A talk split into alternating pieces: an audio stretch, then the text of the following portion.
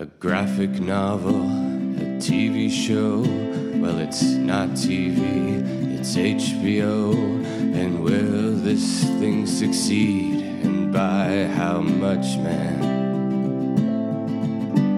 And some might cheer and some might scoff because it's Damon Lindelof. But either way, we're off to watch some Watchmen. Watching Watchmen. Talking Watchmen. Analyzing Watchmen. And maybe arguing over Watchmen.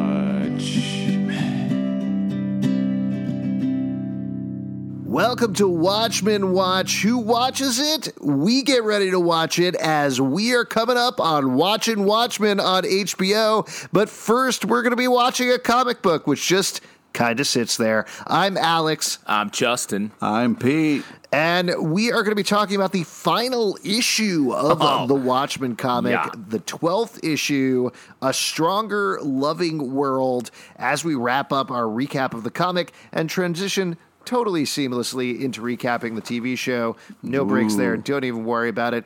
Uh, before we get into it, though, I'm a little concerned here. I see you, Justin. I see Yes. you, Pete. Our fourth co-host, including Yes. myself, Come on, because man. four people Come on, not man. isn't here. What's going on? Well, I, it's great that you're here. I actually have some very exciting news. Alan is here. Alan, go ahead and introduce yourself.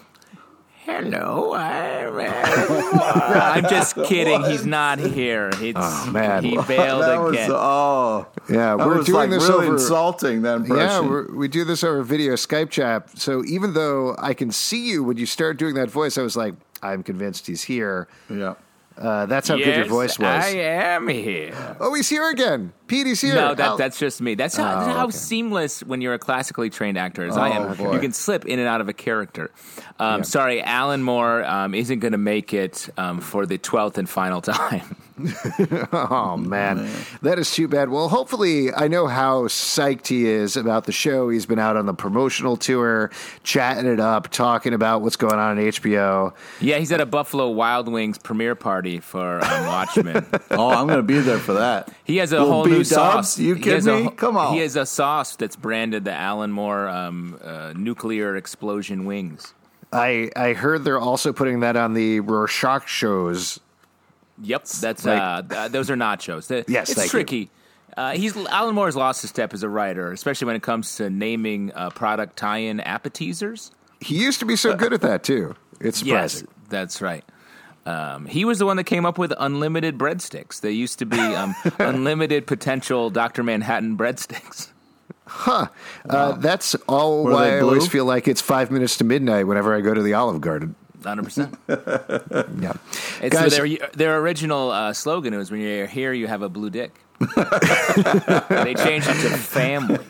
yeah. uh, I remember I went there one time and I was like, "Hey, we've been waiting for a while for our food. Can we get our food?" And they're like, "Oh, you ate it 35 minutes ago." Yep, that's that's how they made a fortune in the early days. They get you every time they get you. Do you know who also gets you? Adrian Veidt gets you. Ozymandias gets you, and he gets the entire world. He got them. He did the ultimate punked episode. He punked the entire world Yep. in this issue. I'm really glad I went for that reference. No, this is the context we should speak about this final issue in. It's the ultimate puncting. Yes. Yeah. Uh, so when we left uh, the uh, characters of this book, I was about to say the what. When we left, when we left the characters, we said a hearty goodbye last uh, issue, and here we are, knock, knock, knocking on the characters' doors again. Let's go inside. Issue twelve. Uh, hello, Watchman, you there? Hello, It's me. Alex- Alan Moore. Well, anyway, uh, the New York got destroyed by a giant psychic squid that Ozymandias dropped there in order to create a fake alien invasion, which is something that we affirm in, we talk about more of this issue.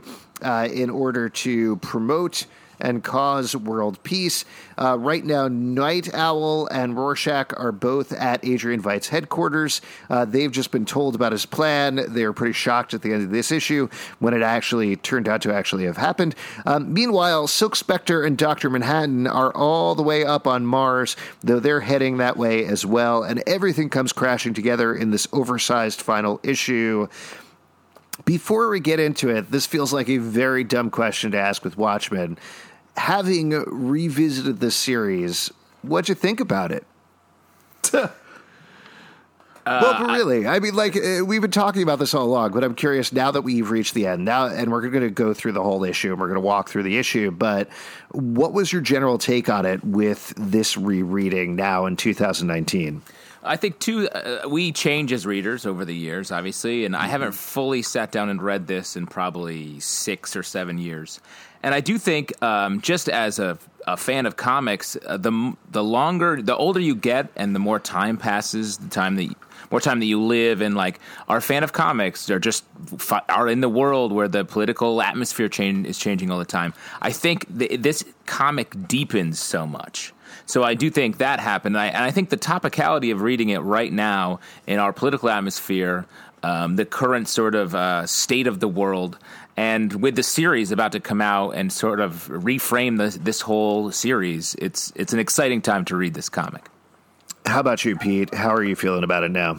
Well, it's one. It's you know, it's a, it's a lot to talk about, but like uh, for sure. I mean, the problem is, you know, when you're looking at a comic like this that was written so long ago, there's a lot of bullshit that you have to kind of try to ignore, like the female characters, the over sexualization. The you know, there's a lot of like bullshit. Uh, but um, I will I say that was that was there in the original read. Yeah. They yeah. didn't yes. take the women any more women out. They, they didn't. it didn't used to pass the Bechdel test, and then now suddenly has failed it. Yes. Uh, well, I will say uh, this is coming right off of right before we taped. There was a thread in our Patreon Slack about this very issue, which, frankly, I think is what Pete's uh, very rightly responding to, and that's something we've talked about all along in the podcast. That this it's an incredible comic book. It's an undeniable artistic achievement, but it's also very much a product of its time at the same moment. Um, Yeah. I think something I struck by, which you've talked about a lot and you just mentioned, Justin, is the very timeless aspects of the book in terms of criticizing society, talking about panic, talking about conspiracy theories that feels so relevant right now. But to Pete's point, same sort of thing that, yes, the female characters are absolutely underserved. And I think from a 2019 perspective, when we've seen Uh, I'm not going to say an infinite more, but a lot more female creators and male creators also being more cognizant about these sort of things in terms of creating books. We've certainly seen a revolution in comic books. I mean, if you look at sales, the predominant force in comic books today isn't Marvel comic books. It isn't DC comic books. It's Raina Telgemeier, who is mostly writing graphic novels for young females almost more than anything. And that's, if you That's look at the New York Times bestsellers right now, that's what people are reading. That's what they're being influenced by. So, in a certain sense, this, just from the comic book perspective, is responding to comic books that were coming out in the mid 80s and before that and Yeah. pushing those forward.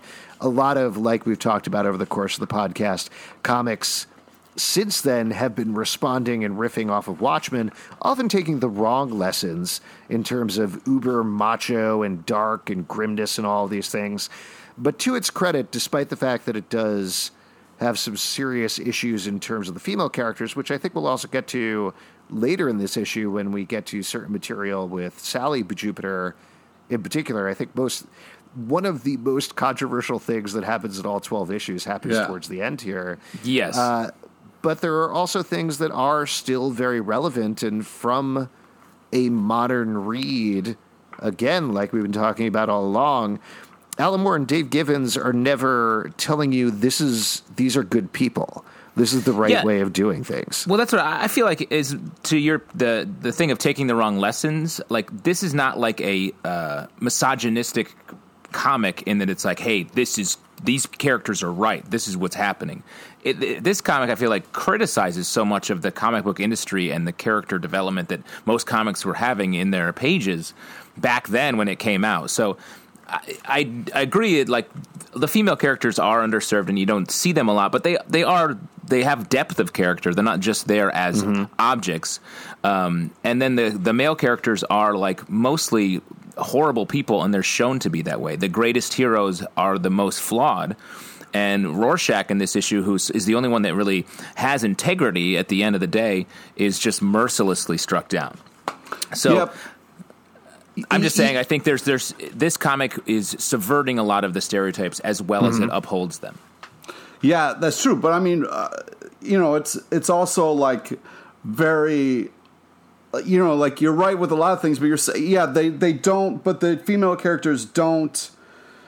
They don't have conversations on their own. It's always talking about, and like at the end, not to kind of jump ahead, but like you're saying, like, you know, she she loves her rapist. I mean, that's like that's it's Yeah, it's not well done. No, that- well, that's a- I that's a- understand what you're saying, mm. but like, you know, a lot. There's a no, lot of really I'm gonna, I'm gonna. I'm on board with what you're saying, Pete, for the most part, except for the it's not well done. Because to Justin's point, and this is very much jumping to the end and talking about the Sally Jupiter of it all, but it's it's complicated emotions that she's feeling, and I think you don't have to agree with what she's feeling, but it is a very uh, it's a very realistic thing for people to not feel the right thing all the time, you know, to in fact have the wrong feelings about the wrong people.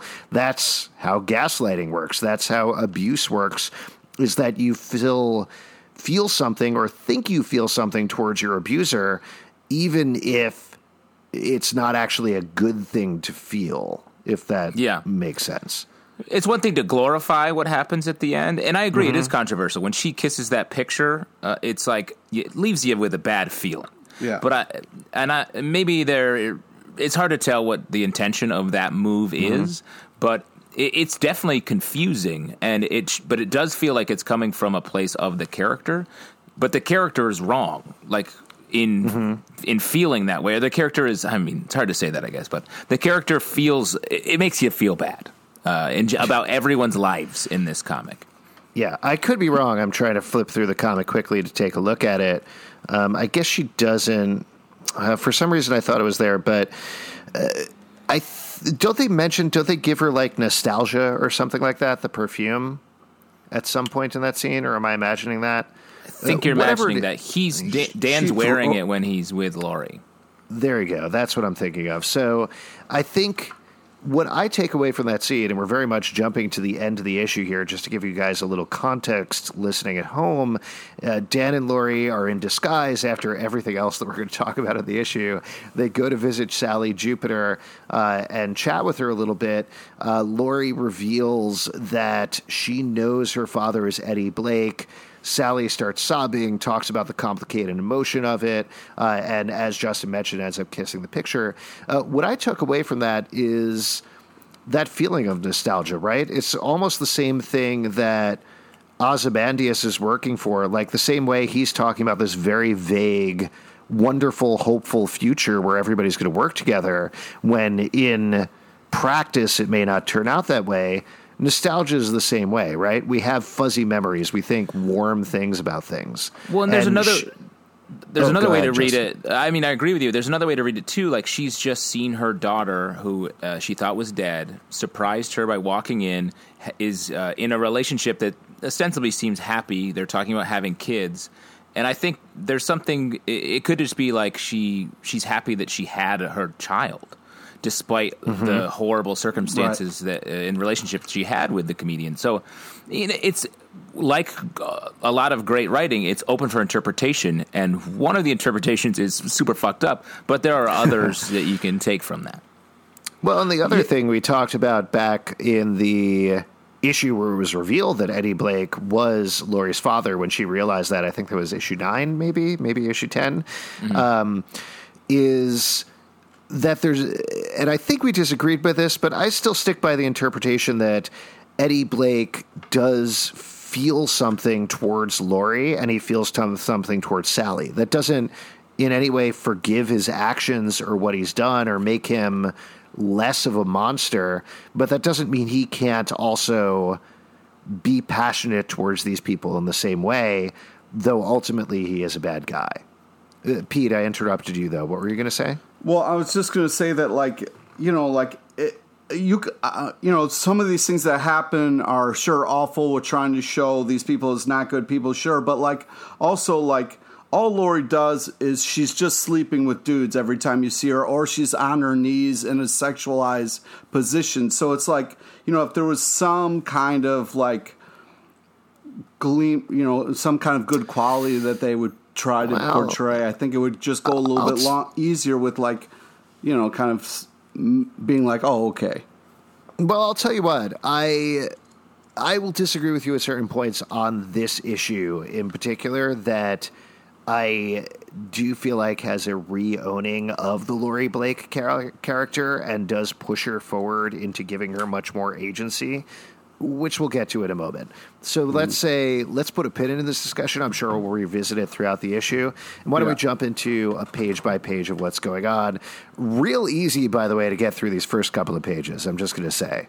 Yeah, uh, just so, real easy, just like flipping right through them. Just a bunch of destruction, squid legs, etc., etc. Uh-huh, it's great. You fun. just like Pale Horse. Would love to see Pale Horse sold out. exactly.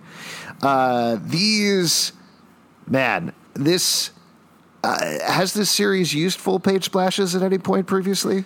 No, not and that definitely not back to back. So I think uh, that's what is so amazing about this is the way to sort of hold that back and then to let uh, Dave Gibbons just like go to town here and and the colors in this issue these, these mm-hmm. pages as well are just so amazing. John Higgins, yeah. Um, it, we see little uh, like references to everything we've seen before. We see characters that we've met who are now laying dead in the streets. It's just such epic uh, storytelling um, and play used at, j- at just the right moment in the series. I yeah, mean, I from, definitely I'm sorry. Go ahead, Pete. Uh, I definitely like look through it to see if there was anything like this, and the closest you get is when they're on Mars, but it's not like you know mm-hmm. Giant scenes like this. Just such a great like they thought about the paneling and the coloring and how it was going to hit you so well. I mean the layers. Uh, it's very impressive. Yeah, uh, two things in particular I want to call out about the sequence, which is let's see, one, two, three, four, five, six pages long. Uh, the first page is blood pouring over the clock, which of course calls to mind the comedian's button because it's the same colors there with the blood and the clock, even though it's a different design. And the sequence also, actually ends on page six with a, a very small comedian's button on underneath yes. the news uh, thing. Yeah, that's right. Uh, but it's also that's been the back matter the entire time. Every time you get to the end page, you see the blood dripping down to the clock. Uh, to be honest, I'm not 100% sure if that's in just the collected edition or that was in the original issues. Uh, but mm. that's, I think, super fascinating. The other thing that I think is incredible about this is the way they slowly work out the squid because you look at that first page, yeah. it's not there. You just see the destruction. Second page, if you're not looking closely, uh, at least my eye initially went towards Madison Square Garden. You see the pale horse and Kristallnacht uh, poster. You see the destruction there, and it isn't until you look at the next page and you go, "Wait a second, what's that weird thing coming across the left side of the page?" That you look up and you see it connects to this tentacle. It's clearer and clearer as you go on, as you see more destruction, until you get to that sixth page and you see the squid face revealed the same as that drawing we saw back on the island so many issues ago. At this point.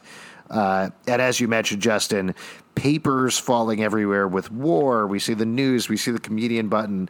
It's really everything coming together at this point. Yeah, it's so good, and just the way that that final squid uh, panel, you really get to look it right in the eye and just see what a what a monstrous creation this whole thing was. Yeah, it's the final squid down, as they say. Oh, now, come on. What? What? Uh, then we get into a series of pages where Laurie and Dr. Manhattan have come back to Earth. Dr. Manhattan being predictably an asshole about all of this.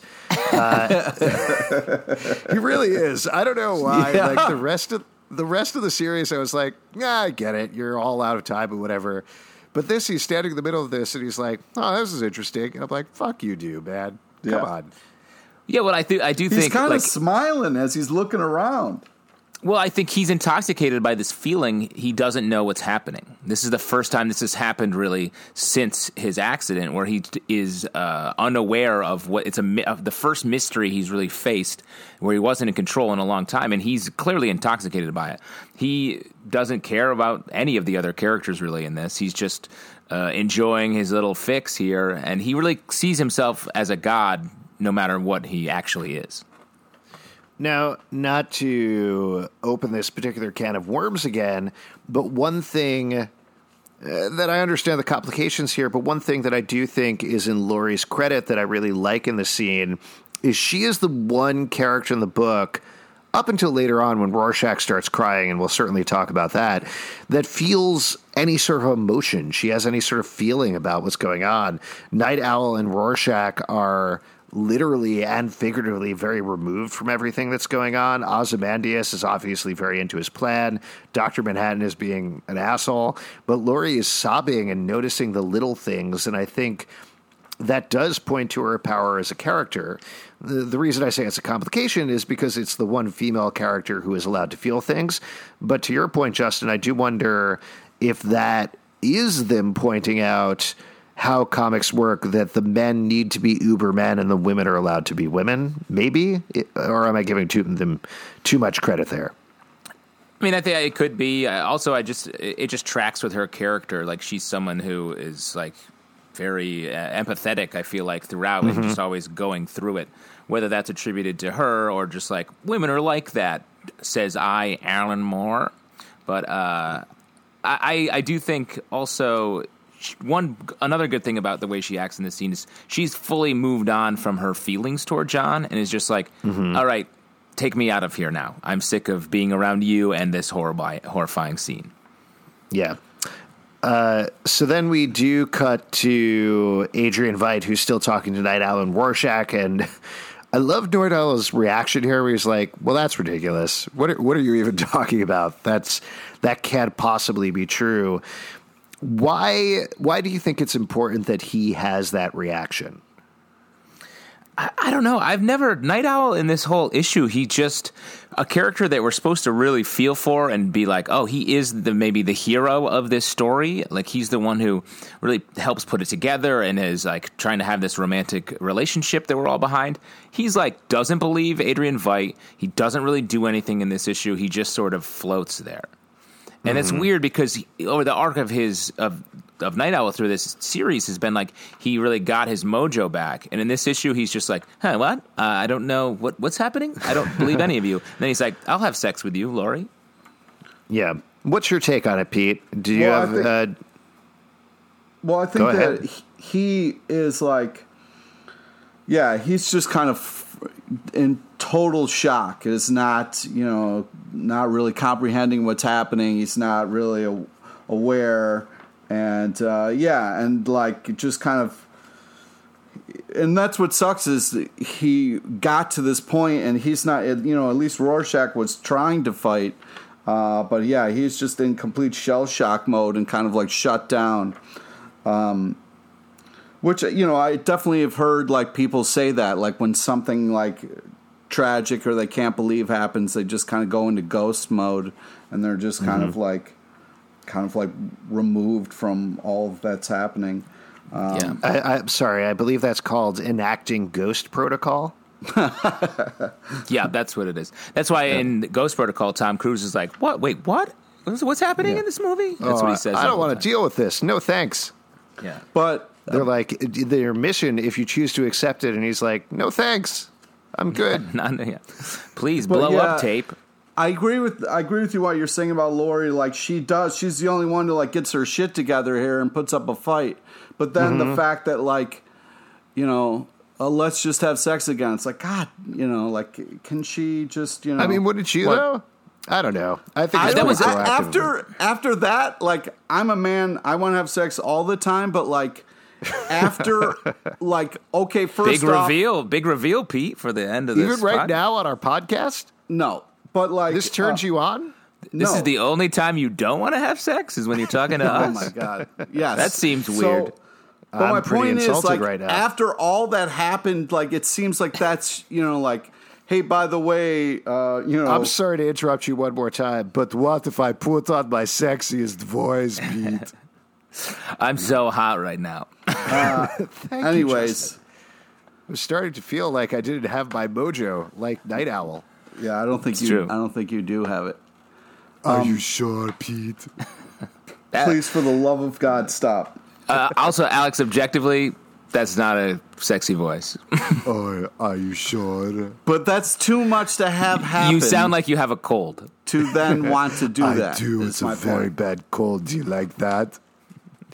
I need Sorry, to get Pete. a hanky. Sorry, Pete. Alex, be quiet. Pete, it's your turn to talk. No more sex talk.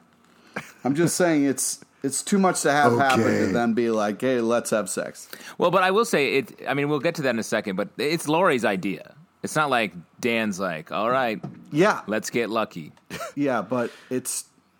I'm just saying her only purpose is a sexual object. She should have more. Is I would Um, like. I, I understand what you're saying, and I understand you're hitting the same drum, but uh, in that scene, and we're definitely jumping ahead, Laurie is the one who says it, and this might be a shock to you, but some women like to have sex as well.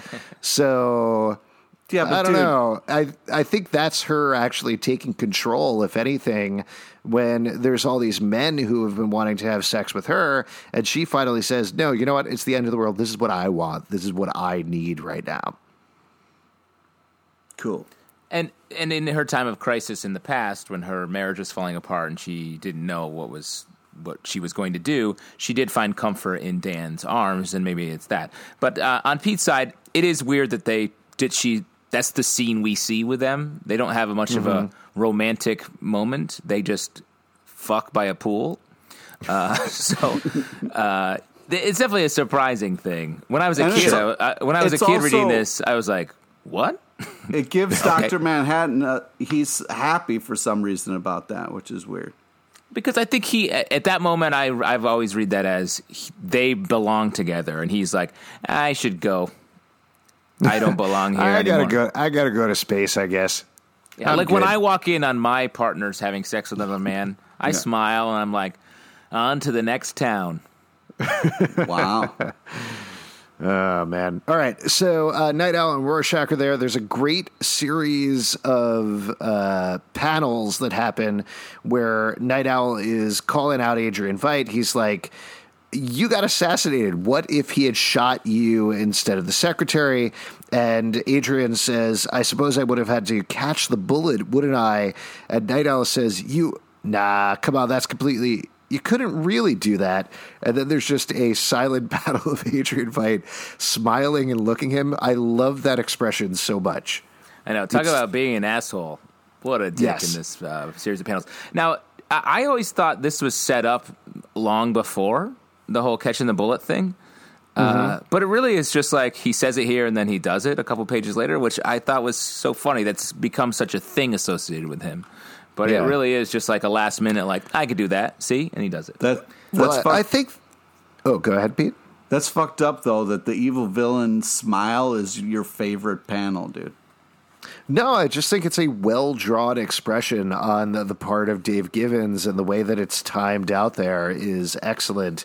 Uh, the the thing I would say, Justin, about that that that points to, which we've talked about before, is that Alan Moore and Dave Gibbons made sure that these issues were a package. You know, there's certainly things that are long running throughout. There are things plot wise that pay throughout, but every issue it does introduce things and then pay them off several pages later. You know, there's Yeah. still this sense of yes, this is the last issue, but if you're going to be plunking down your money to buy just this issue, you're still going to get kind of a complete story at the same time, which I think is pretty neat. Yeah, uh, definitely. Um, I just think it's funny how that has grown to be such a bigger thing about his character over the years. Another thing about about Night Owl, I do think um, Adrian Veidt is sort of up on a pedestal for Night Owl in the same way that Night Owl One was for him. So that might explain some of his uh, sort of inactive uh, inactivity throughout this whole issue. Is he's his hero in a way, it seems, and his hero just became the biggest villain in all of history. Yeah. Now we get to the next part when Dr. Manhattan shows up. And this to me is fascinating. This gets back to something that we talked about with the last issue with Ozymandias, which is that frankly, he's actually been improvising a lot. He hasn't really had these well laid plans. And this point, when Dr. Manhattan shows up, there's a point where he's like, mm, maybe he's going to turn back. We'll see what happens. And as soon as he does not, Adrian Veidt goes into oh shit mode, where he just has to throw everything at him because he's not sure anything will work. Uh, so that's one thing going on. The other thing that's really well, wait, cool, but on that on that though, Yeah, it is funny that he uh, he has this very like years long plan that he ca he put together, and then his plan to beat Doctor Manhattan was like, I hope he follows my cat down this hallway, and then turns on the thing. Um, so yeah, he's definitely not as great. Much like Doctor Manhattan, Adrian Veidt is also not all he's cracked up to be. It's just what he thinks about himself and where we go along with it. And I think that's why so many people take the wrong lessons from this. They're like, that that character's confident. He must be right. And he's uh, just a human like anybody else, both these guys. He just really believes in himself and his evil plan. Yeah. A little detail that I really like a lot, uh, that again, talking about Laurie's humanity and her connection to humanity, is she is carrying a bag the entire time, which I believe she took from the wreckage of Manhattan. And so what she's taking is she's taking literal baggage with her as she travels down to the superhero confrontation where everybody else is playing their games and blowing each other up in hallways and fighting. But she's the only one that really knows and understands what's happened in the world, and she's bringing all of that with her. She's essentially the way I took it is taking justice for the world along with her. And obviously, it doesn't work out in the long run, but that that's the indication I took from that bag. she has sort of a Pandora uh, role in this, where she's like sort of maintaining the hope and, and all these people and sort of keeping everything going. Maybe that's why she has a little Pandora's bag. Uh, the other thing that's neat that happens is we get a double sequence almost that is laid out almost exactly the same way, where Dr. Manhattan is war- walking up to the fortress and he says, I'm sorry, these tachyons, there's muddling things up. I'd better follow him inside. But he's actually saying that later when he is following Adrian Veidt on the next page.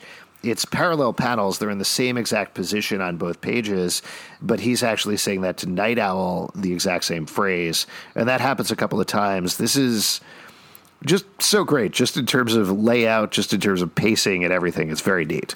Yeah, and the way that he's in the same, maybe just said this same position, and you can swap Night Owl and Laurie. They're in the exact same spots if you flip quickly back and forth. Very cool.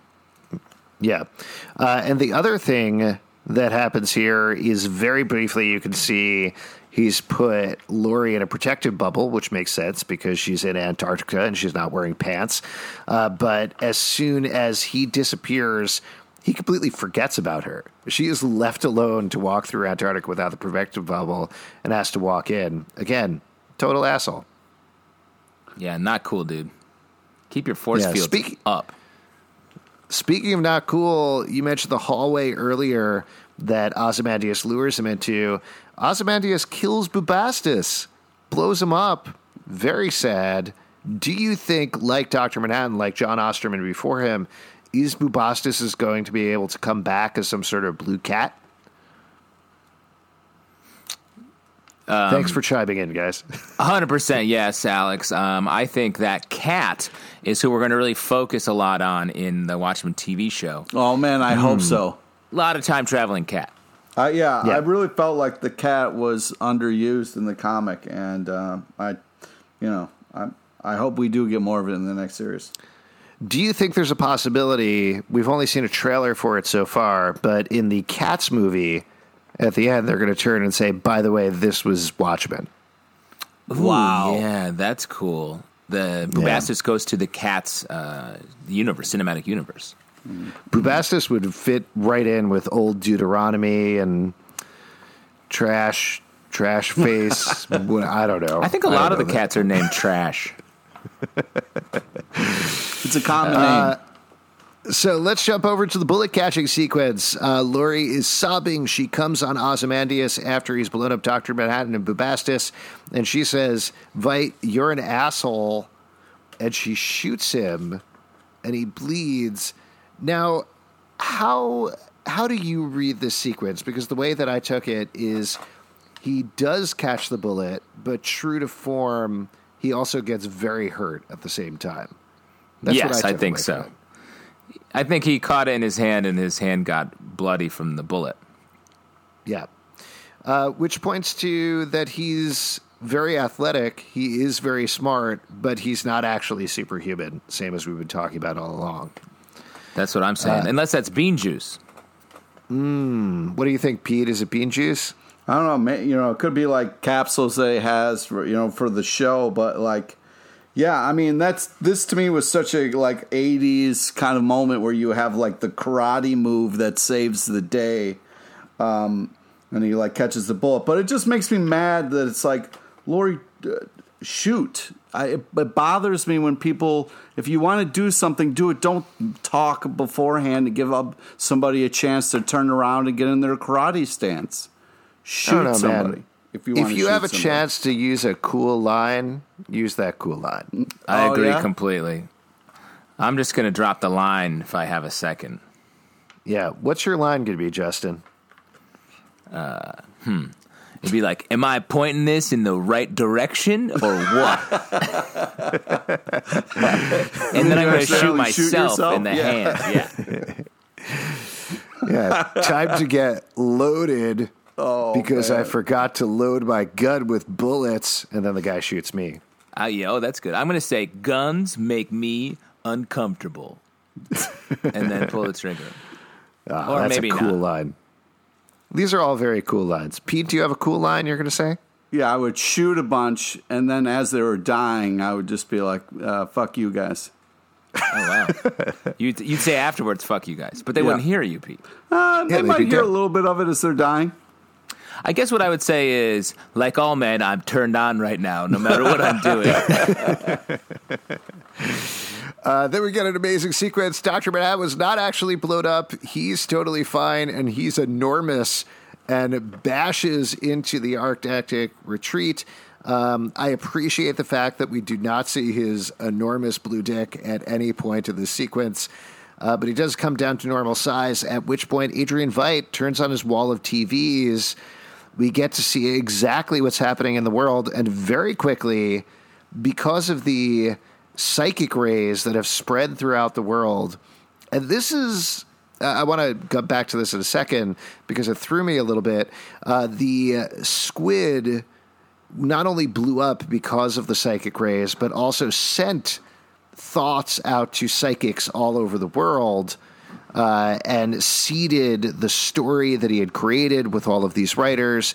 And ultimately, again, in a very short period of time, Russia and the United States cease hostilities. They decide to work together against this extradimensional threat. Uh, and we end with a panel of Ozymandias standing in front of the Alexander painting in essentially a spotlight saying, I did it! Like he's five years old.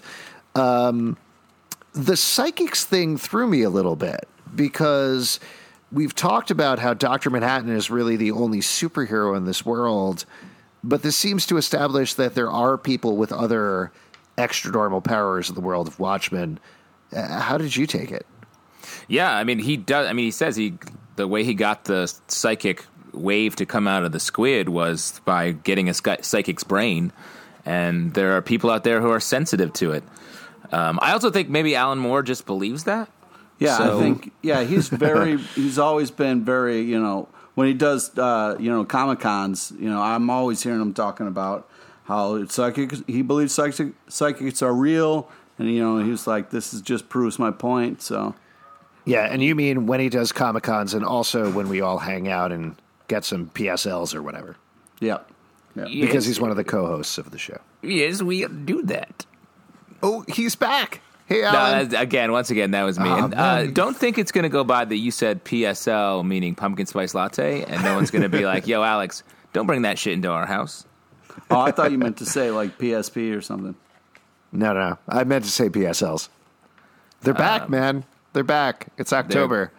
I thought you meant PCP, which is what we usually take when we're all hanging out. Yeah, we take I it. usually have uh, a PS PCP, which is pumpkin spice PCP. Oh man, they don't make that. No, they do. It's Uh, very boutique. Let's talk about this panel, though. This Ozymandias panel where he does the Steve Holt raises up his hands and says, "I did it." Yeah. What again? What do you take away from that? I know I've been saying that phrase a lot this episode, but it, it's such a different reaction than we expect from Ozymandias. I think it points to how he, what an arrested development like boy man he is, uh, despite the fact that he's winning. This is what I was talking about before, where like I think Alan Moore is subtly criticizing comic books. Like this man, he accomplished his goal, which was uh, hor- horrifying to the world. He did save the world, maybe, maybe not. And his response is a, a child's response to uh, sor- scoring a soccer goal. So he, for all of his smarts, he's still just a big old stack of testosterone. But what's weird is that him doing that stops Doctor Manhattan in his tracks. Like he was the giant monster was going to grab him and squeeze his head and kill him, and then all of a sudden he yells, "I did it!" like a five year old, and then all of a sudden everybody just gives up, walks away. This, uh, well, I want to talk about this next page as well. It's very tied to that and what you're saying, Pete, because this really threw me. This page. This is the page where everybody. Adrian Veidt, lays it out. He says, "Hey, I did it. I saved the world. Everybody's working together. What do you think? Is it worse to let everybody know this is what it is and hostilities resume and the world probably gets destroyed or I already did it. I already killed millions of people and now the world is at peace. Why don't we just go with that? And we get a series of panels where first Dr. Manhattan, then Laurie, then Night Owl have two speech bubbles each, two to three speech bubbles each, where the first one is always, This is terrible. Why did he do this? This is so bad. And the second one in the same panel is, eh, you know what? It's okay. I think we're going to go with this. That ends in Rorschach in one bubble saying, joking, of course, at which point he walks out. Uh, but this is, I think, the first speech bubble structure thing that I've noticed in this book. Uh, what did you take away from the sequence? What were your thoughts on it? Well- because again, I was surprised that they rattled through these decisions so quickly. I was just yeah, I was very uh, surprised by that, but also just like he's everybody wants to kill him, then he turns on a couple TVs and everybody and he goes, "I did it," and then everybody's cool with it. We're gonna talk. Like five seconds ago, your hand was crashing through a building to kill this guy, and now we're just like listening to him and pondering him and being like, you know what, guys, he's got some points. You just he just tried to kill you a couple seconds ago, and now we're just talking shit out, and it's very upsetting. Well, but so do you think? Uh, do you think Adrian Veidt was right for what he did? If it if he if it was true that the world was about to be blown up in nuclear warfare, did he do the right thing?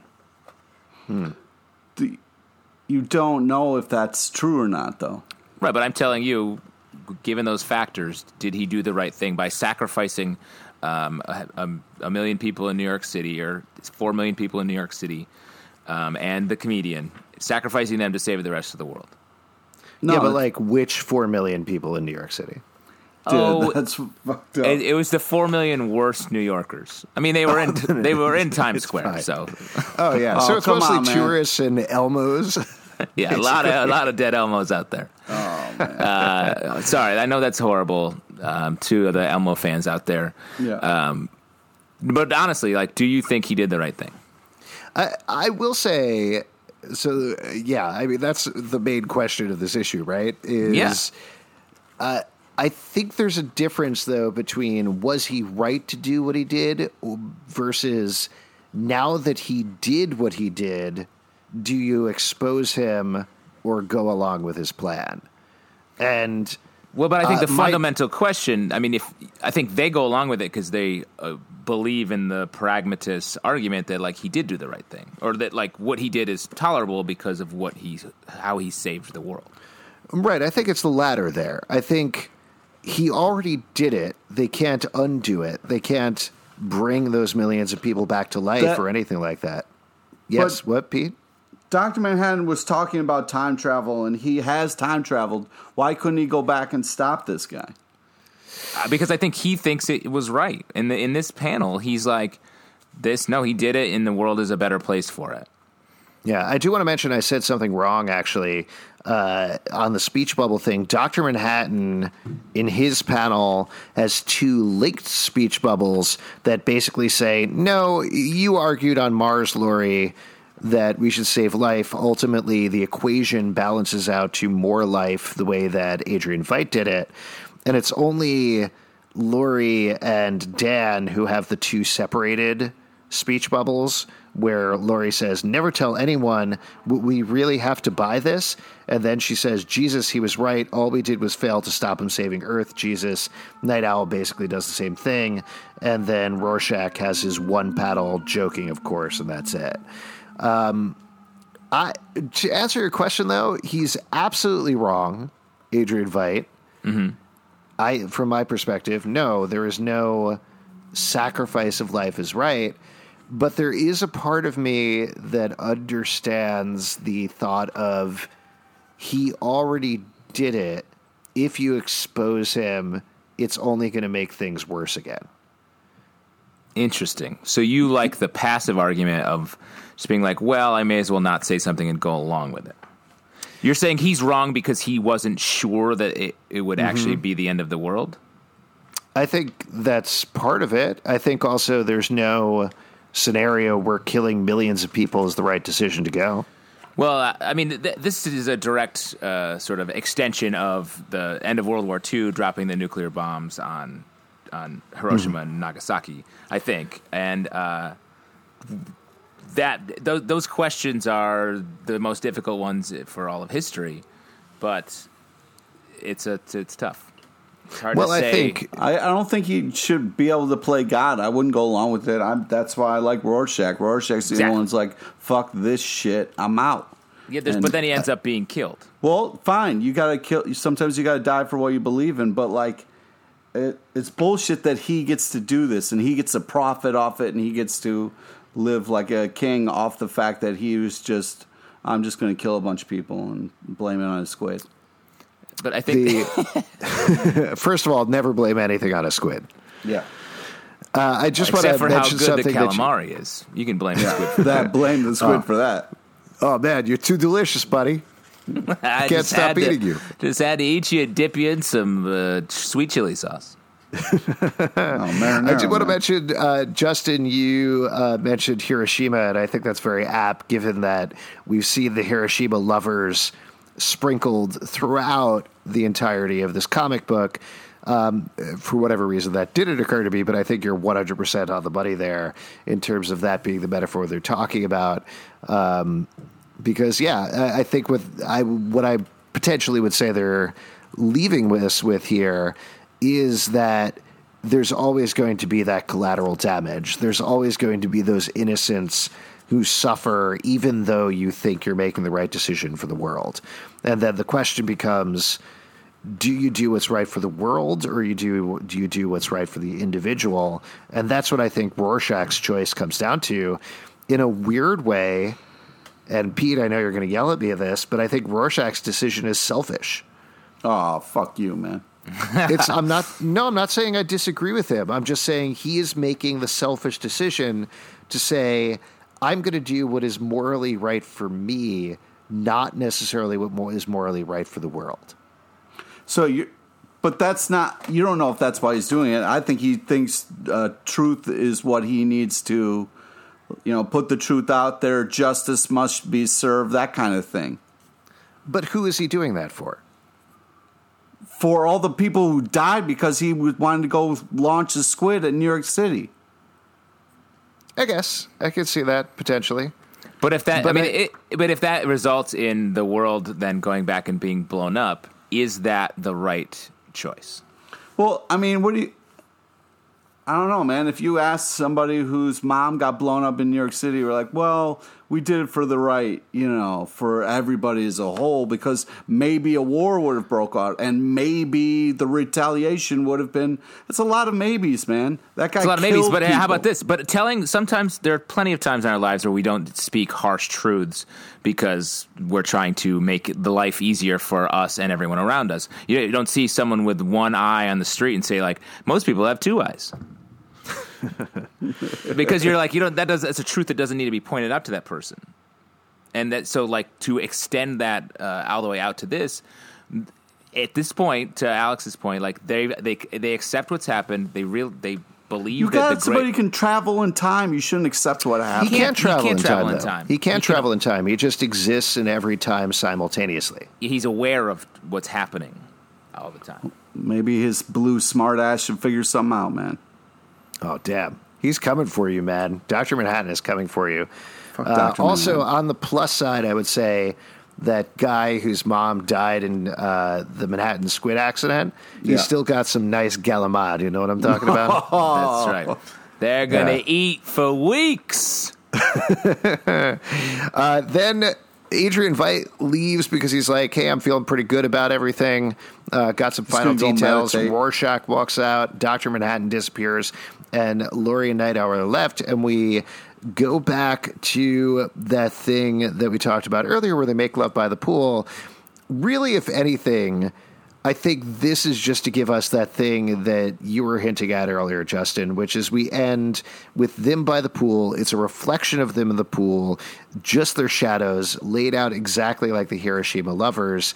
They are the thing that are left behind. That's it. Like, I think it's just a setup for that. yeah and they're doing the very human thing of like connecting and then having sex Sure, sure, Which yeah. Right we're going to do at the end of this podcast, just- right? What? Sorry, Pete? Oh yeah, definitely, definitely.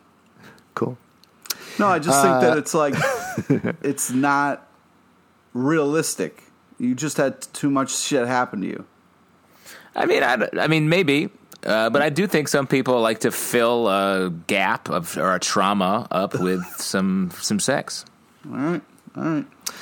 Yeah. Also, there's another interesting thing about the sequence, which is that Laurie pulls off Dan's mask, and earlier, the whole thing has been, uh, just to be blunt about it, like he's only been able to get it up because of the costumes and the heroics, and that's it. He's been impotent otherwise. Here, they're stripped bare. They have become themselves. They finally can be just Dan and Laurie. They don't have to be Silk Spectre and So Night Owl anymore. So you're saying for this guy to get a boner, like four million people have to die? Is that what you're saying? Yeah, I mean, Yeah. Who, let he who is you know without sin throw the first stone. That's all I'm saying. Wow. I don't know if that applies there, Alex, but I like it. Let he who's without sin get the first boner after the disaster. Yeah. like Jesus preached. Uh, and then, uh, Alex, I just wanted the, between that panel of the uh, Dan and Laurie's um, shadows on the wall and the next panel, there's something that resembles that, but in a different place. So it's two separate pictures or ideas put next to each other. And is there a term that uh, this you would a- use there? Mhm. Like to the the two the position of both of those things are uh, interesting. Yeah, I would I would call it something like beside myselfism or uh, par- parallels. Yeah, Parallels. near near nearitude. Yeah. Uh, the ducks ducks to De- The ju- Dexter's I think it's the, laboratory. the- the- Dexter's laboratory. Dexter's yeah. laboratory. That's what it is. The Yeah. the ju- the Justin position of these two images is very it's very cool. Oh, you did point that out, so that's a good name for it. Yeah, That's what I'm talking about. The brand. Get the brand out there. Yes. So yes, of course, it does cut to Rorschach's mask. It's uh, there's no way of not seeing the Hiroshima lovers in his mask, even though I guess you can see whatever you want in his Rorschach blot. Uh, and then we get one of the most famous sequences in the book as Rorschach walks outside. Doctor Manhattan approaches him and says, "Where are you going?" He says, "Back to Owlship, back to America. Evil must be punished. People must be told." Dr. Yep. Manhattan says, Rorschach, you know I can't let you do that. And he says, huh, of course, must protect Veidt's new utopia. One more body amongst foundations makes little difference. Well, what are you waiting for? Do it. He says, Rorschach. And he takes off his mask and screams, Do it. And he, Dr. Manhattan just blasts him apart, leaving his blood smoking in the snow, and that's it. It's a hell of a way to go out. Man, uh, we've been talking about the last couple of issues how Rorschach, and I think we all agree on this, has been regaining his humanity. This to me truly is the pinnacle of that. Him finally taking off the mask, being human, being himself, sobbing, looking directly into the camera and saying, Do it. Yeah. Um, I, yeah, I agree with that. Uh, The thing that, that's bothering This- me about this right now is why is Doctor Manhattan doing this dirty work? Like a couple Yeah. pages, a couple pages later, he's like, "I'm leaving Earth behind. I don't care what happens. I'm going to go make my own planet." Um, so, what does he care whether whatever happens here? Exactly. Uh, Why is he killing dudes on the way out? Like, why, why isn't Adrian Veidt who comes out here and is like, "Come Hmm. on, man"? I don't know. I- There's a lot of wrap up from Dr. Manhattan over the next couple of pages. He takes care of Rorschach. He, as we mentioned, looks over Laurie and Dan, who are lying there post coital, bathes them in blue light, almost like they're his children. He walks over water and then he walks through walls until he uh, encounters Adrian. They have a brief conversation. He drops some info on him. The the just to throw something out here. This is kind of off the top of my head, but uh, certainly there's a lot of God imagery happening here, right? So, Yeah. given that this is Ozymandias post Tachyons, post Squid explosion, post the point when he knew what was going to happen. It's a new world, and he is the god of the new world. So he is really doing some Old Testament shit here. He's smiting people. He's looking at Adam and Eve laying in the garden. He's walking over the water. He is talking to his acolyte, his Adam, and leaving him with some wisdom. Potentially, that's what we're going for here. I think that's right. I also think he gets too, way too close to their naked bodies on that on that owl cape. Uh, Not yeah, I would also like to say, Zelba, don't go off script like this. All right, when you go, you know, start making stuff up that you're going to Oh, yeah, say. sorry about instead of that. like, yeah, Yeah, you just thought of that, Alex? It just came to you right then. Yeah, sorry about that. I know uh, for those of you who are listening to the podcast, this might not be immediately clear, but uh, Pete spends usually 60 hours a week scripting out our podcast Yeah, for us. yeah. These are not improvised in any way, including what I'm saying right now. It's kind of amazing that Pete actually scripted this part about us being unscripted when I just went I'm- off script. I'm a good writer. Uh, Yeah, you're an amazing writer. Uh, so I apologize for doing that. You're really, I would say, Pete, the Dr. Manhattan of this podcast. hey, fuck you, man. No, no, no. I'm just saying because your Yeah, dick come on, of all the that's all. characters, you're going to. You're just your dick. It's just hanging out. That's why. Man, I you're an said Uh, sorry, sorry, line? Pete, could you give me my line? Uh, no, Pete, if anything, you're the Ozymandias of this podcast. Oh man, What do you want to be? What do you want to be in this podcast, I'm- Pete? the I wanna be Rorschach? Rorschach. Yep. All right, we'll blast you apart at the end of this. Yeah, exactly. When this podcast ends, It's the only you way to dead, die, Pete. man. To be Here's exploded. the thing, though. The thing, though, is nothing ends. Nothing ever ends. You know. Oh boy. You know what I I'm hope saying? this podcast ends at some point. Oh shit! Not no, gonna it's not. It's gonna go on. It's gonna go on for hours at this point. Uh, so uh, I do want to ask about this sequence, though. As Doctor Manhattan walks up to Adrian Veidt, he walks into the middle of. I think it's a model of an atom, which would probably make sense for Doctor Manhattan, and then the solar says system, the, also. the solar system. Uh, and he says, John, wait, before you leave, I did the right thing, didn't I? It all worked out in the end. And Dr. Manhattan says, In the end, nothing ends, Adrian. Nothing ever ends. He says, John, wait, what do you mean by, and Dr. Manhattan disappears. What did he mean by that? What did he mean by nothing ever ends? Um, I mean, uh, this whole sequence is interesting because the panel right after that, to add it to what we're talking about, Adrian Veidt is looking. Um, he's positioned away from the camera. His shadow is looming in front of him, and he looks uh, ashamed or scared about Um, what has just happened. I'm really surprised you don't know what he means by that. This is a plug for the Never Ending Story, which is a movie that came out very soon after this. Oh, right. It's a tease. Yeah. Another product tie-in from Alan Wild Wings Moore. It makes sense then. That explains why Falkor shows up on the next page. yeah. Yeah. Uh, I do. Go I think, ahead, Justin. I think what he's saying is, um, he, first off, he's brushing him back and saying, like, "Did I do the right thing?" He's like, "Come on, man, grow up. That's not. I thought we were beyond these human concerns." Because I do think these two characters in this uh, issue are like, "We're bros. We make big decisions. Cool. That cool. What you did. You got the best of me." Um, and this is Doctor Manhattan, and then one last moment being like, "Ha, I'm still a god." I know that nothing ever ends because I see beyond you. You're at the end of the day, you're just a human. Great, hey, great job on this plan. Great game out there, but I'm a, a I'm a, a god. Yeah, I think that may, makes sense. It also points to, again, like a five page beyond tease, but it teases what happens at the end of the issue, which is even though we're getting to the end of the comic book, comics continue, stories continue.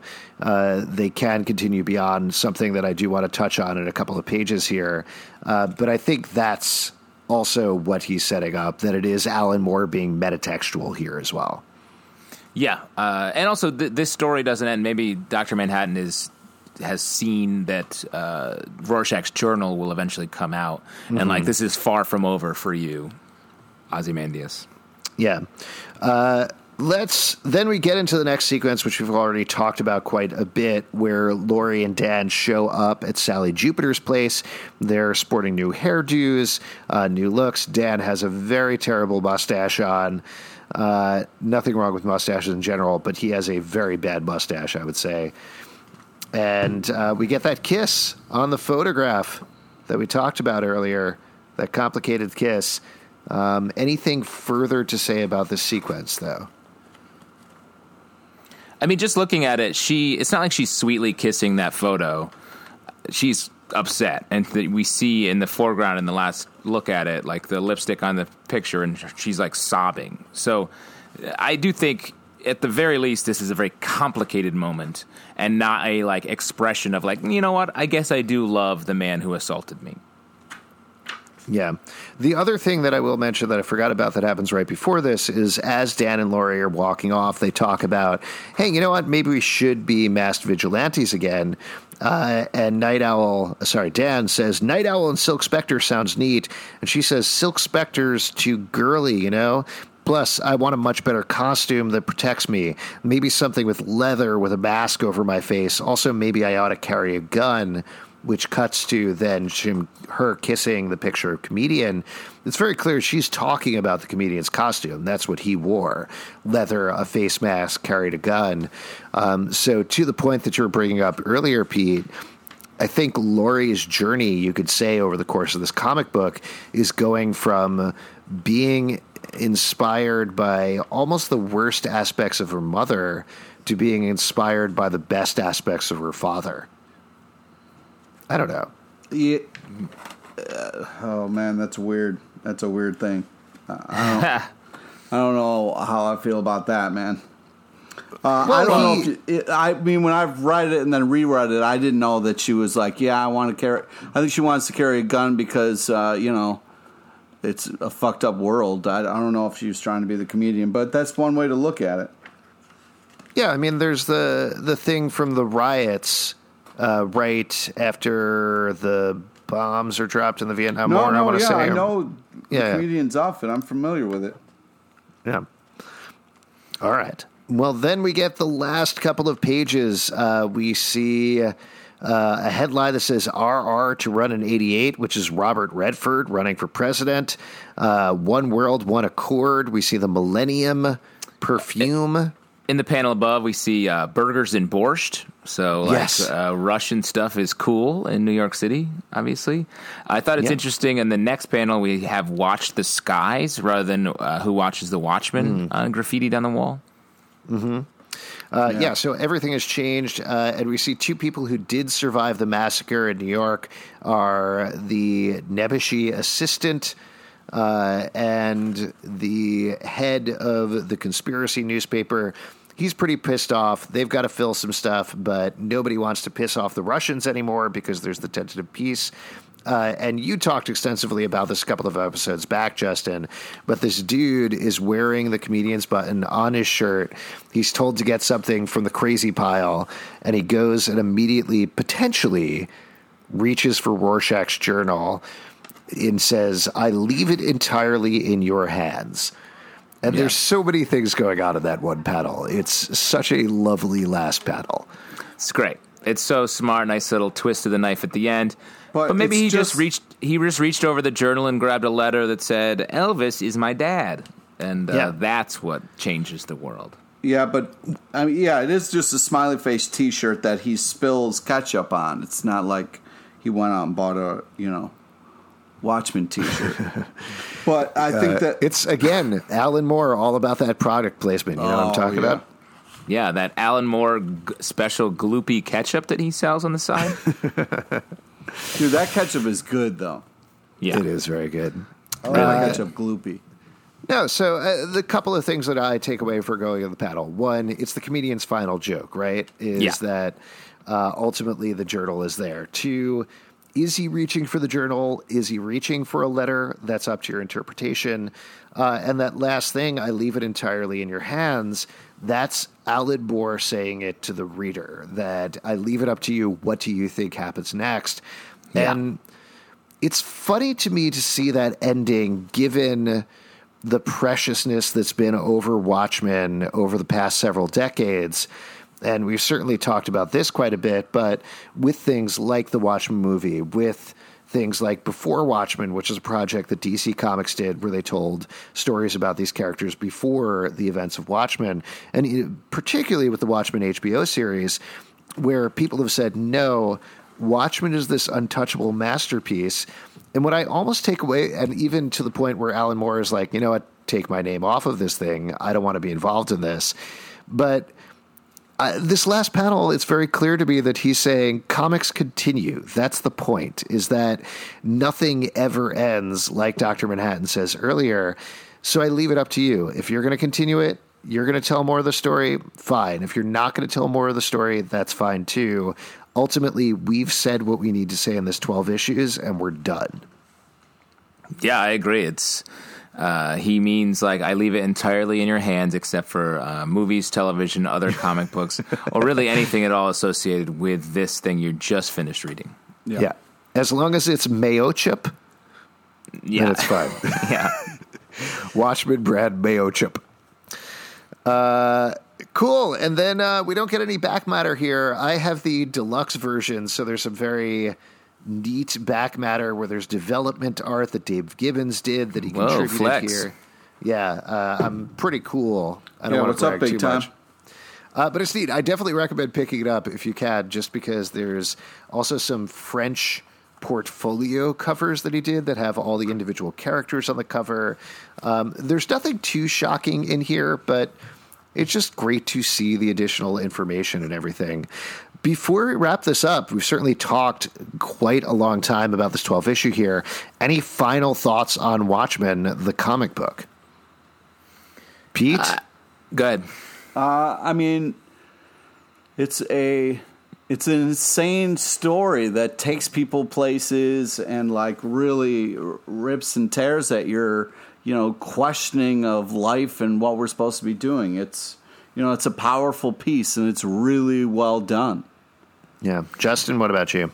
Yeah, I mean, uh, uh, very similar to Pete. Like, this is like, there's a reason this comic is held up as the the quote unquote best comic or like the ultimate uh, holy grail of the comic book industry. And I think we could talk about this forever. There's so much depth to it, so much complexity. Uh, it's a lot of people read this being like, "This is a great superhero team," and it's like so far from what they actually are. They're just like a bunch of complicated, messed up characters who uh, heroes and villain. The, the line between hero and villain is blurred throughout this whole series. Uh, it's it's great. I Yeah. always recommend reading this only after you've read many years of other comic books. Yeah, that was the thing I was going to say too. Just to bring it back to what we mentioned in our preview episode in the first episode, just to you know really wrap this up. But don't read it first. But I, I'm so happy we read it again because it's a good book, just beyond the density, beyond the weight of it, it that it's had in comic book culture it's a fun book to read. It's a good story. It's well drawn. It's well colored. Um, and it's an entertaining mystery throughout. So that to me has been the big thing that I've taken away from it is I feel like I have a better appreciation of it not just on a textual level but just also on an entertainment level that it's the sort of thing you can recommend to people as hey this is something you can take a lot away from or a little away from but uh, at the same time you're going to get something from it. Yeah. Now, a little order of business before we move on. Starting next episode, we're going to move to once a week for our episodes. We're going to be recapping episodes of the HBO show. Those air Sundays on HBO, so our episodes recapping and breaking down those episodes will go up a little later in the week, so stay tuned for that uh, versus the twice a week schedule we've been doing for the comic book. Um, but that said, for any information on that and when that's coming up, uh, you can check us out at Watchmen Watch Podcast on either Instagram or Facebook. You can also do Watchmen Watch One on Twitter, patreon.com slash comic book club to support the show and many more. And please do, if you can chip in a couple of bucks to do things like transcripts, etc. cost a little bit of money. So we really appreciate the support. Plus, we've been having, as we mentioned at the beginning of this episode, some great discussions about Watchmen in our Watchmen Watch room on our Patreon only Slack. So we would love to have you join there. That would be awesome. We also do a live show every Tuesday night at 8 p.m. at the People's Improv Theater Loft in New York. So come on down. We'll chat with you about Watchmen and other things. And remember, we taped this episode 35 minutes ago. And I'm Alan Moore, signing off. he came back!